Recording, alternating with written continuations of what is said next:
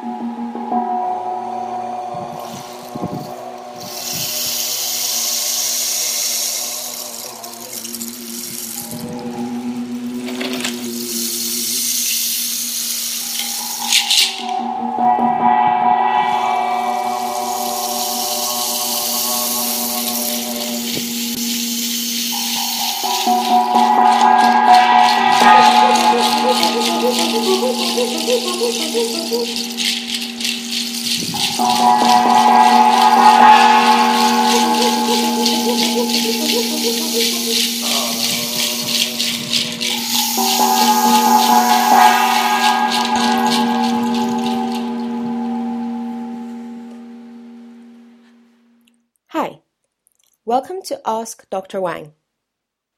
In this program, I will cross the world in search for the best Chinese doctors to help you tackle the pains pills can't cure and solve the maladies the knife won't cut away.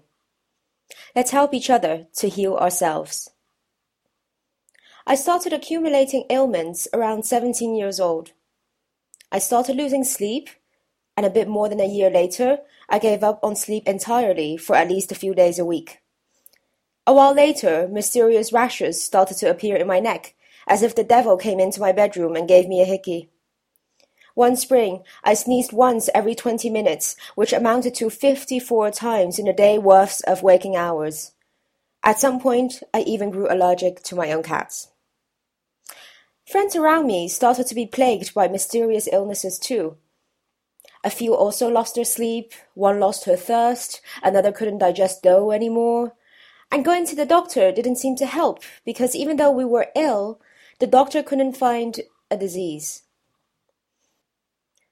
I started thinking about the time I still lived in China, the place where acupuncture needles were stocked next to paracetamol, and where I was fed bitter tasting black soups to cure stomach pain or headaches. 嗯，迪亚，有个事儿想跟你说说。 And this is my mother. She told me that I shouldn't eat things straight out of the fridge, shouldn't walk on bare feet during my period, except when the floor is carpeted. And when I tell her I'm sad, she's more likely to tell me to eat more green things to calm my liver than to give me a hug. 我可以给你讲一下那个中医的历史。这种历史很少有人知道，就是最早最早的时候，这个中医是怎么兴起的。 This is my dad.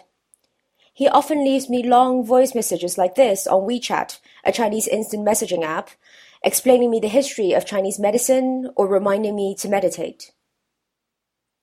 My parents are obsessed with Chinese medicine. Even though they were trained as Western doctors, as they've grown older, they have lost faith in that worldview. And I guess I have now too. The reason why my illnesses couldn't be cured is because there is a difference between illness and disease. Disease is a disorder that takes place in an organ, while an illness is a condition that happens to a person. And what Chinese medicine reminds me of is that we should treat our ailments on the human scale instead of the cellular, and try to locate the illness in not just our organs, but in the relationships within and between us, between our bodies and the world.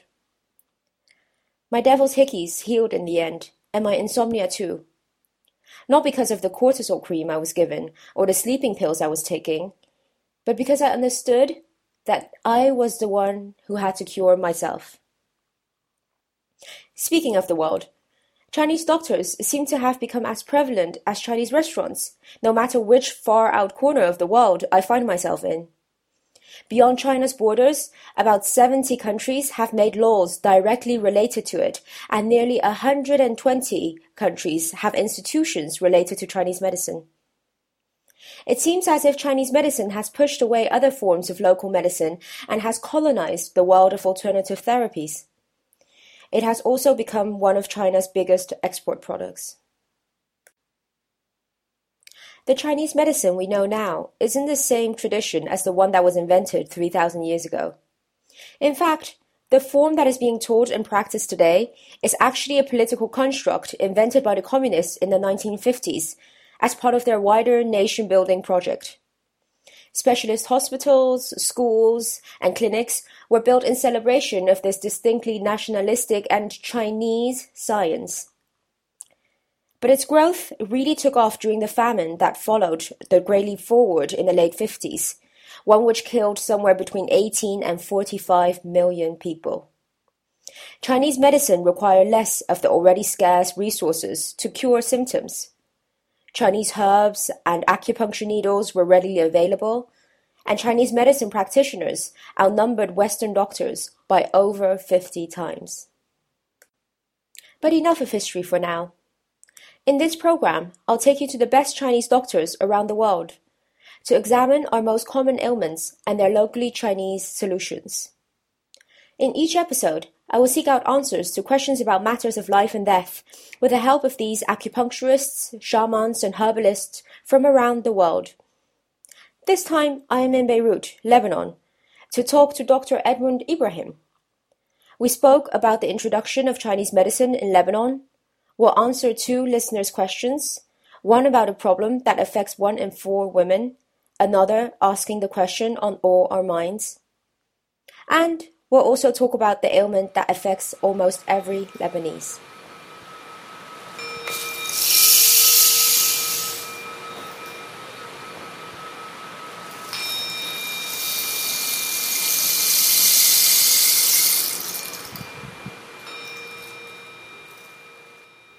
But first, let me introduce you to Dr. Ibrahim. It wasn't hard for me to find a Chinese doctor in Beirut. In fact, many people I spoke to either knew a Chinese doctor or asked me to recommend one. This is Dr. Ibrahim. He speaks fluent Chinese, I suspect even better than I do. You speak Chinese？对，我说中文。那我也可以说中文。啊，很好。没关系，说英文。 I went to visit him in his clinic in the neighborhood on the edge of Beirut. Standing from the outside, it was like many of the similar apartment buildings we passed by on our way. Some brand new, some in disrepair, some that still haven't recovered from the war, many with clothes hanging on washing lines outside. Stepping into the clinic was another world. Filled with Chinese textbooks, the type of medical drawings that make the human body look like a subway map, and the light meditative music in the background, the type I condemn my mother for, for playing way too loud in our living room. From all the Chinese doctors here, Dr. Ibrahim is actually one of the few to have done the full training at the Beijing University of Chinese Medicine, while also being one of the first to start a Chinese medicine practice here in Lebanon in 2001. Besides that, he has also set up the first program in Chinese medicine in the Middle East, which is an acupuncture diploma program at the St. Joseph's University. He moved to China in 1992 after having studied Western medicine for two years here in Lebanon. In my whole life, I, I like natural things, like the plants, animals, and so on. I don't like killing animals. I don't. Li- I don't like uh, fertilizations. You know, I, know, I want everything pure and natural. He told me that he had noticed that the medicine he was studying and the chemical experiments they were doing put him off. So he began researching for more natural ways of healing. So I still remember in the year 1992, in April, I decided to search. You know, at that time you don't go to internet. There is no such kind of mm-hmm. uh, research going on internet and so on. Mm-hmm. So I did some research about natural medicine. Mm. He discovered things about Korean medicine, Japanese medicine, Ayurvedic medicine. But out of all of those, it turned out the root was Chinese medicine. I began, I began to look on some books. I went to the Chinese embassy here in Lebanon. I talked with them. They, uh, you know, uh, so they helped me much on on these things. Yeah, they give me more uh, more uh, things about the Chinese medicine and the Chinese universities and the you know Chinese customs and culture and so on. So, I said to myself, let's go to it. I had the feeling that it wasn't easy to live in China as a foreigner back then.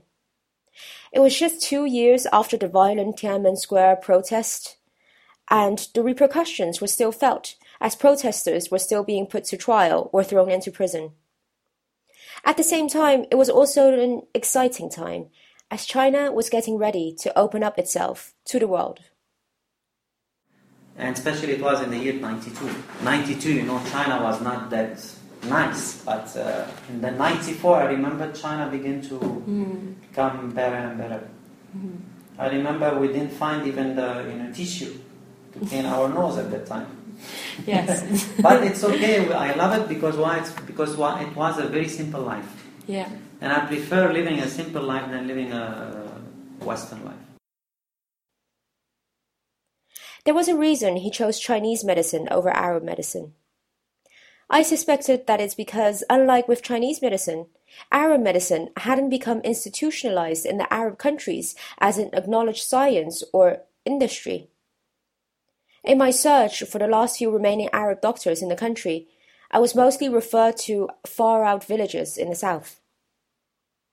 The Chinese, the alternative, what I say, Chinese medicine, it's a system. There is basic theories, there is diagnosis, and so on. But in the Arab one, the Arab one, there is no diagnosis, there is no basic theories. That's only like, okay, use this plant, it will treat this kind of problems. This is the difference. But I don't want this. I want a system. According to Dr. Ibrahim, you can only get so far with Arab medicine. But as I told you, the traditional Arab medicine, traditional one, it's it's about okay, you have headache, try this plant. If you have constipation, try this plant.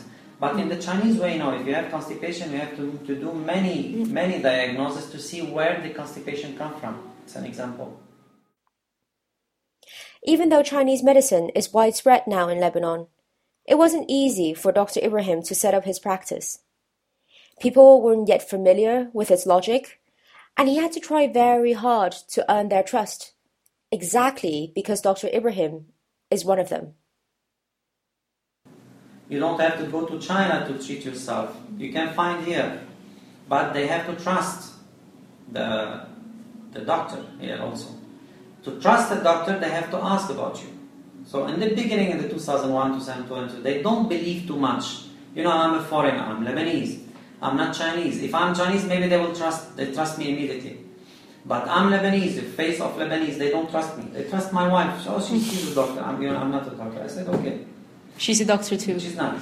Oh. but she has a Chinese face, they don't trust her. According to Dr. Ibrahim, the biggest health hazard for his patients here is stress. It is often said that stress is a body's method of reacting to a challenge. What's most important to remember here is that different challenges produce different types of stress. And in this program, we'll talk about why the type that is experienced in Lebanon is a distinct kind of stress that isn't felt anywhere else. We'll talk about it more as we go through our listeners' questions for this week.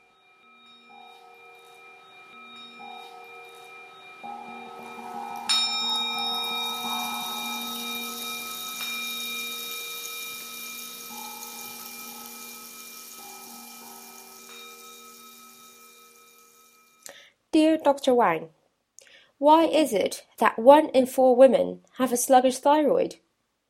Does it have anything to do with the heavy, lavish ornamental necklaces that seem to be in fashion today, overtiring the necks, as it were? Thanks in advance. Tired thyroid. Well, hi, tired thyroid. Um, should I call you Ty? Or do you prefer Tyra? Anyway, Tyra. I hope you're listening. I asked your question to Dr. Ibrahim. But first, I'll have to explain to you that in Chinese medicine, there's no such thing as a thyroid gland. Actually, Chinese medicine never looks at a singular organ anyway. Instead, it views the body as an interconnected whole, and you can imagine it as a complicated set of weights and scales. An illness wouldn't be able to affect just one part of the body, nor can it be cured by treating just the place of manifestation. The thyroid, in this case, is part of a larger system that connects it to the kidney, the liver, and the digestive system. With a sluggish thyroid, the thyroid secretes too little hormone, which leads to weight gain, fatigue, feelings of heaviness, and lazy bowel movements.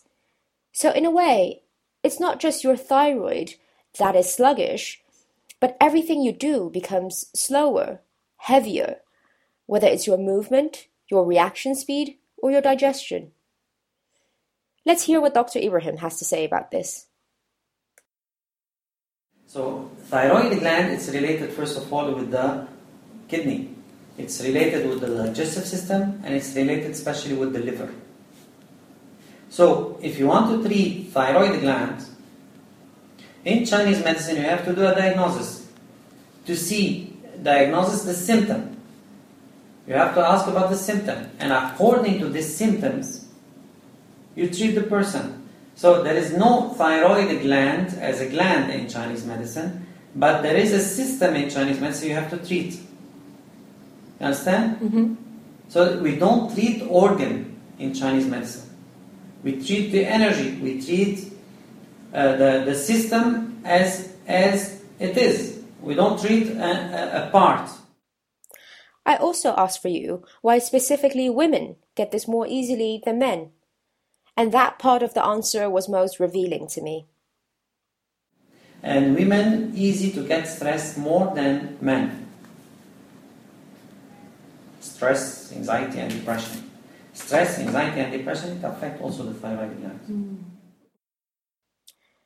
Of course, Dr. Ibrahim had a few recommendations, like eating more iodine containing foods, like seafood, and staying away from radiation and electronic equipment as much as possible. You know, just because it's called a laptop, it doesn't mean that this box of radiation has to actually sit on your lap, for example. But it seems that stress is the main factor to highlight here. People here in Lebanon, much stress they have, not like in China. If you are stressed, they, they do some Tai Chi or they go dance on the street. I never heard about China, they are taking antidepressant, antidepressant drugs. But in Lebanon, many people they are taking this because of the stress, because of the, the situation maybe in, in Lebanon or around Lebanon, Syria or so on. So much stress make also many kind of disease. It, it, it, it makes disease. What he's trying to explain is that the body operates as an interconnected system. So troubles of the spirit are bound to affect the functions of the body. If heaviness is what's felt in the body, then my question for you, Tyra, would be what is weighing you down? Illness is only cured when the root of the problem is taken care of, because otherwise the germ of illness will sprout back somewhere else. So my question is, what is stressing you out? According to Dr. Ibrahim, stress is the most common reason why his patients come to see him, and also one of the biggest health hazards in Lebanon. I told you because of the situation of Lebanon, politics situation, and many problems around us. Uh, you know, we call it the the spring Arab, Arab. Mm, This is the problem. So, and it's affecting Lebanon. Lebanon is a small country. It's affecting the business, the economy, and everything. So that's why the people they get stressed, not because of anything else. It's only because of this. You know, Lebanese people like to live their life. You know that maybe they love, they, they, they, they like to go all night. They, they have nightlife. They, they, they don't care about what's happening at all.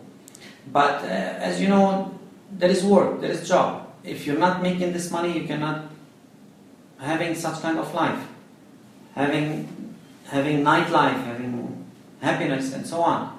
So this is what's affecting the people. This made me think back to something my mother said. 嗯，你你说的很对， 呃，这个国家有什么病，这个人呃，这个这里的人人人民就相对的会有一些病，而且它它很每个国家有每个国家的特点，根据不同国家的特点，又会长不同的病。 Basically, she says that if a country is in war, it's impossible for its population to be healthy. So, in a way, a country's ailments are its citizens' ailments, And our illnesses don't sit just within our bodies, but actually exist on the bridge between our bodies and the world. We often say to friends and loved ones, take care of yourself. But maybe it's time to expand our definition of what the self is. Just like how we can't take care of the thyroid without also taking care of our liver, our kidney, and our digestive system, we have to take care of ourselves by taking care of what's around us. Funnily enough, this first question is actually very closely related to the second, though the second is even broader than the first. And the second is a question that concerns us all. Dear Dr. Wang, how can I become immortal? Love, a scared life seeker. Dear life seeker, thank you for this question because isn't death what we're all trying to avoid? Much of Chinese medicine has its roots in Taoism, which is one of the three big religions in China next to Buddhism and Confucianism, even though it's really more of a philosophy. Part of the main concerns of Taoists is to achieve longevity and immortality. The Chinese themselves have been long looking for the answer, and Chinese alchemists were often put to work by the emperor to find the elixir of life. Ironically, it was during this search that gunpowder was accidentally discovered, which would be the substance that would cut the path to longevity brutally, brutally short for many. Here's what Dr. Ibrahim has to say. And in, you know, in Chinese way, also in Chinese medicine, there is a point called in the stomach 36. Stomach 36, it, it exists on the meridian, the stomach meridian. The number is number 36 called Zusanli. You know the Zusanli, everybody knows. He says that stimulating this pressure point will help increase longevity. But of course, it goes further than that. Also, because for the unbeknownst among us, it's actually quite tricky to find the exact location of this point, and pressing the wrong one could have very unexpected consequences. For example, there's a pressure point behind the ears that will make you lose weight if you press it long enough. But then there's the other thing. If we were to establish that death is caused by illness or accumulated illness, it would mean that if we avoid illness, we can avoid death, right? Well, how can I explain? I can explain that the more you can stay away from the food, the more you can you're not sick, and the more you're not, you, you can live long. Stay away of the food. That means that not eating much. Don't eat at all animal products. You can keep if you want eat some seafood products, but no animal products like no meat, no chicken, no, no dairy products, no caviar, no eggs, nothing at all. You can eat, as I said, little seafood products, alg, sushi, nori, the sushi nori. And these things better than to eat animal products. Vegetables, but it should be all organic, all natural stuff. But to avoid death, it's not just bad foods that we have to avoid. There are other things that bring in negativity and illness. There are other things that are bad. But these things are a little harder to control. You want to live long, also, you better not to get stressed and stay away from the people. You can live long. Or better you stay with nice people and energetic people. They have good energy, they don't have anxiety, they don't have stress, they like to live life these kind of people also, they give you good energy. But the other kind of people, anxiety, stress, and depression, they give you bad energy. So you better stay away from them. You can live longer. But it goes beyond even just people. It actually concerns everything that is around us. There is stress everywhere. We have stress in work, we have stress in, in family, we have stress in teaching, we have stress. This is a stress of job. It's okay. But there is a, another kind of stress. Stress of hey, look what's the situation around us, look what's happening about, look look at this, look at that, look at the nature, look at the pollution, look don't look. And even don't think about it. People, they look on the TV, they watch news. Don't watch news, don't listen to news. Sometimes it seems as if Lebanese people indeed don't think about it too much. The beautiful coast of Beirut, the Corniche, is lined with beach clubs, glitzy restaurants with views on the sea, apartment buildings that separate the Corniche into people who can afford to live there and people who can only afford to walk past. In the past 30 years, only less than a third of that time was spent without conflict or war. Many have told me that the more intense the conflict becomes, the more money hotels, beach resorts, and nightclubs make. I have read that the heydays of entertainment venues was precisely during wartime, because that's when people wanted to live the most. At the same time, memory seems to refuse to leave the city. Marks of gun shelling are still visible on many walls. Buildings damaged in the war have been left in disrepair as coincidental monuments to the city's history. But maybe it's not that coincidental. The former Holiday Inn, standing on the stretch of prime real estate behind the part of the Corniche that houses the yard filled Beirut Marina, still stands there as a skeletal monument of the Battle of the Hotels and has now become an accidental tourist attraction. This so-called hotel front that took place there was one of the first fronts of the war when it started in 75. Its 24 floors still stand there, open-faced like a skeleton, bullet-riddled and rocket-pierced, while guests and taxis go in and out of the Phoenicia, its direct neighbor and Beirut's fanciest hotel. We are in this war, all of us. So let us live this life. By the end of our conversation, Dr. Ibrahim had moved on from explaining the workings of our body to the logic behind the war. There's a lot that I had to cut out because I don't want to get him into trouble. But let's just say that he thought a lot about the war. The war, it makes more war, it makes more stress. Yeah. So I am a person that don't like war. I am a peaceful person, like Buddhism, Taoism, and so on. But these people, With these people, he means the people who choose to fight, the people that lead and maintain the war. these people, they, they like war, so you cannot change them. Hmm. They like to live in war, and they want you to live in war with them. So they bring you stress. Huh? They, they bring you stress. They don't have stress. Why? Because this is their life. Yeah, yeah, You understand? yeah, yeah. So these people, they bring you stress, but they live. This is their life, fighting war and so on. So they don't have any problem, like uh, uh, body problem. I mean, like uh, health problem. But the people, they are obliged. They force them to live like them. These people, they have stress. Yeah.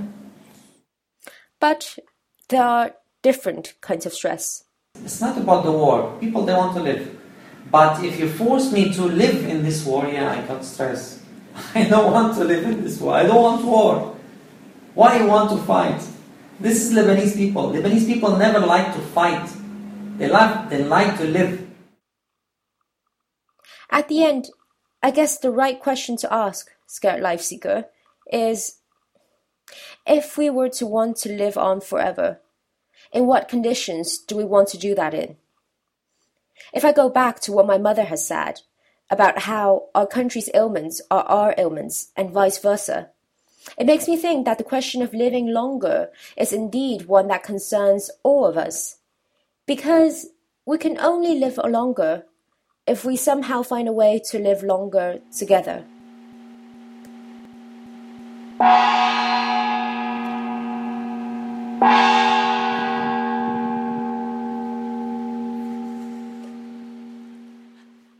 That was our first episode.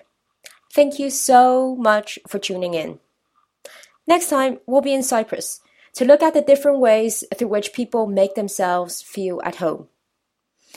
I want to thank Christian Yampeta for his generous love and support in making this possible, Lawrence Abu Hamdan for hosting us in Beirut, and of course, Dr. Edmund Ibrahim, who was so kind and generous with his time.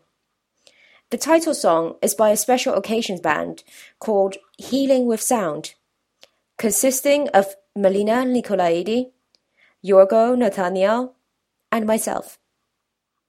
Bye, listeners. Take care of yourselves.